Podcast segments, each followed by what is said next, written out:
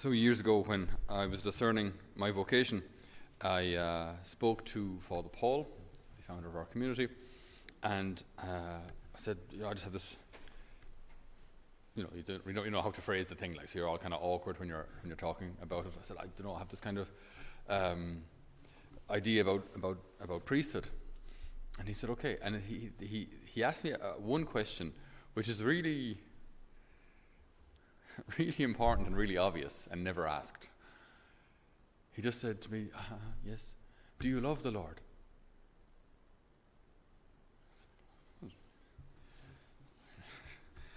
We, we just we don't we never phrase we never say it that way. We never I don't think we ever express it that way. Even, even to the Lord Himself. I mean, I think we all, get kind of awkward if we have to say, "Lord, I love you." So, uh, just to, to, be asked kind of so bluntly, you know, do you love the Lord? I, I suppose I. I, yeah. I don't know. I th- yeah, I think so. Do I? I, I don't know. I think yeah. I, I it's, just, it's, it's not the kind of question I ever asked myself.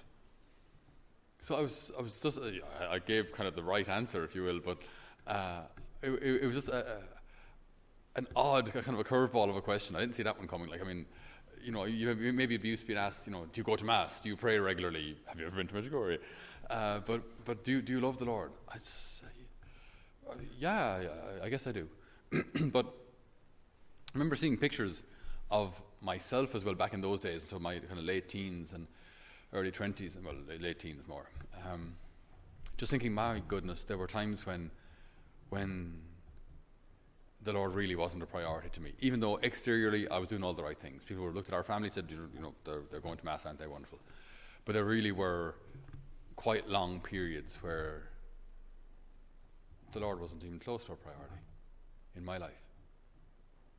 Even, even now, to be honest, I mean, public confession here, I mean, even I, I know even now the Lord deserves more of my heart. Even now. There's always, there's, there's, there's, there's always more. There's always more we can and should give. Uh, there's always more that He deserves. In this Gospel of the Last Supper, there's a, a, detail which I pointed out before, but it, it, it, definitely merits to be pointed out again. Jesus is troubled in spirit because he knows he's going to be betrayed. He knows that one of his closest friends is going to betray him. He knows who it is, obviously. The disciples looked at one another, wondering which one he meant. The disciple Jesus loved, so John was next to Jesus. So we know that John was next to Jesus because the gospel tells us. and the next line is a small bit unusual in that it says Simon Peter signed to him saying to him, Ask him which one he means.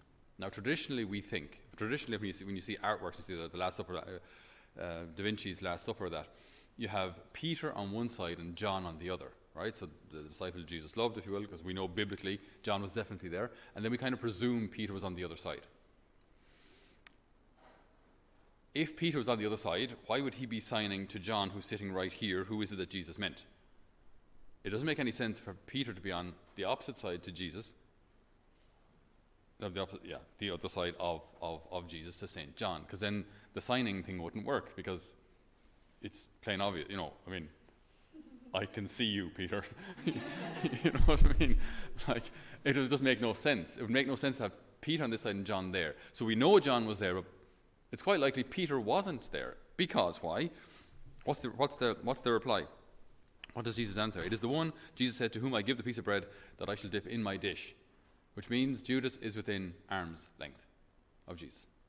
Because he doesn't pass the bread to someone else to get it down to, who, uh, to Judas, who traditionally, artistically, is represented at the end of the table with a little bag of silver. Right? He's not at the end of the table. So it could be, it's, it's a hypothesis anyway, but I think it's likely that Judas was actually right beside Jesus, dips in the dish, and gives it to Judas. And I think this is a powerful expression of Jesus' mercy and of his love for each one of us, even when we fall short of the mark. Even when we're not what we're supposed to be. We're maybe, hopefully, hopefully at least, a work in progress, but we're not there yet. And even then, it's like the Lord never says, you know, you, end of the table, or you, out of this room. He doesn't and won't give up on us, ever. He won't ever give up on us. And so, even I think his heart is turned very much towards those who have rejected him. His heart is turned towards those who do not love him, towards those who have betrayed him. And still he welcomes them back, and still he calls them, and still he loves them. So then, then our reaction to all of this, like what, what is it? You know, when if we were asked, like in the face of this divine mercy, in the face of this divine love, what is your reaction? What do we do? How do we respond to all of that? So often we simply don't. We just don't respond. We just we do the thing. We maybe turn up for the for mass or the liturgies or whatever it is, and do what we're supposed to do, and, and, and then leave with no response to this question: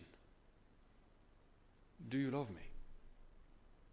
Because that's that's what it's all about. That's why we pray. We pray because we want to spend time with God, whom we love. We go to Mass because we want to spend time with God, whom we love. Even in Holy Family here, we do what we're supposed to do. We do our jobs, we get up on time, we keep our rooms tidy, we do keep our rooms tidy, we clean bathrooms well, we clean up the kitchen after ourselves. Whatever it is we're doing, we do it well, we do it to the best of our ability because we love the Lord. That's why. That's the root of, that should be the root of everything we do. If we have missed that point, we have completely missed the point of Holy Family. We've completely missed the point of the Christian life. We've completely missed the point of what it means to be a baptized Catholic. We're supposed to be walking with the Lord on a daily basis because we love Him, because He loved us first while we were still sinners, as Scripture tells us. While we were still immersed in our sin, God loved you. So, what is your reaction? What is your response? Because, again, if we miss this, we've just missed the point of everything. Might as well go home. Mother Teresa wrote a, a very famous letter based, uh, inspired by a writing of St. John Paul II when he wrote uh, about a reflection on, on Jesus' words, I thirst, on the cross.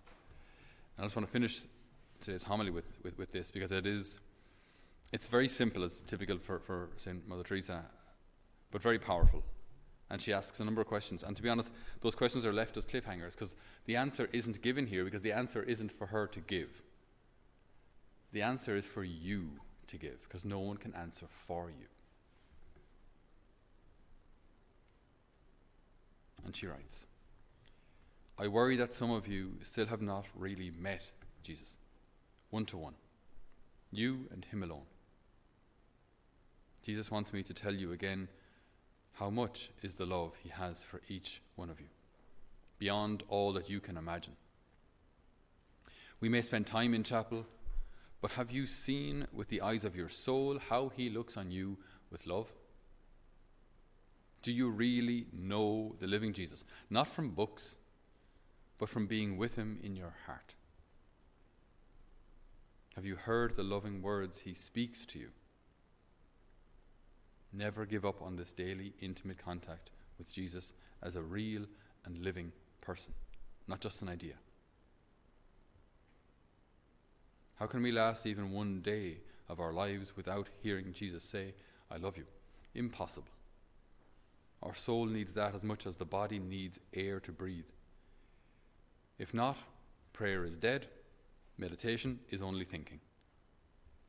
Jesus wants you each to hear him speaking in the silence of your heart. Not only he loves you, even more, he longs for you. He misses you when you don't come close. He thirsts for you. He loves you always, even when you don't feel worthy, even if you are not accepted by others, even by yourself sometimes. He is the one who always accepts you. Why does Jesus say, I thirst? What does it mean? Something so hard to explain in words. If you remember anything from Mother's letter, remember this. I thirst is something much deeper than just Jesus saying, I love you.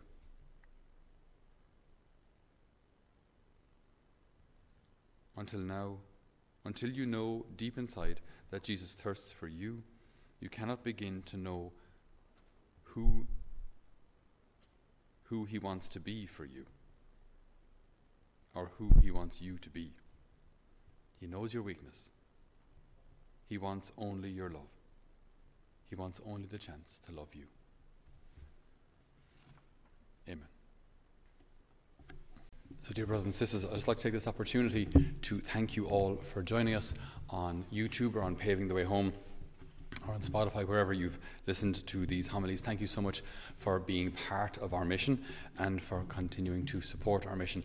It was a great gift that during lockdown uh, we could branch out or broaden uh, our, our outreach so much uh, through technology. So was, that's been a wonderful privilege and honour. Uh, I'd ask two things, if I may. One that we'd really appreciate your prayers for our mission. So we have our young people here with us this year, and then there are also there's a youth ministry, family ministry, and hopefully in the near future men's ministry, which we hope to engage in. So we'd ask for your prayers for uh, all of those outreaches. And if you feel that the Lord is calling you to support us also financially, uh, we would greatly, greatly appreciate it. Uh, running a place like this is is not cheap, and uh, we do need uh, benefactors' help to, to keep the show on the road and to keep our doors open and to keep this place of formation uh, alive for uh, the young people that come to us. We have opened our applications for next year as well. So if you know anybody who might like to apply, they can do so through our website, holyfamilymission.ie. And also, if you'd like to make any donations, you can do so through our website, holyfamilymission.ie, or send us an email if you'd like to uh, arrange some other form of donation. But we would be greatly, greatly appreciative of any support that you can give us uh, through your prayer and through your financial support. All right. So God bless, and we're praying for you here in Holy Family.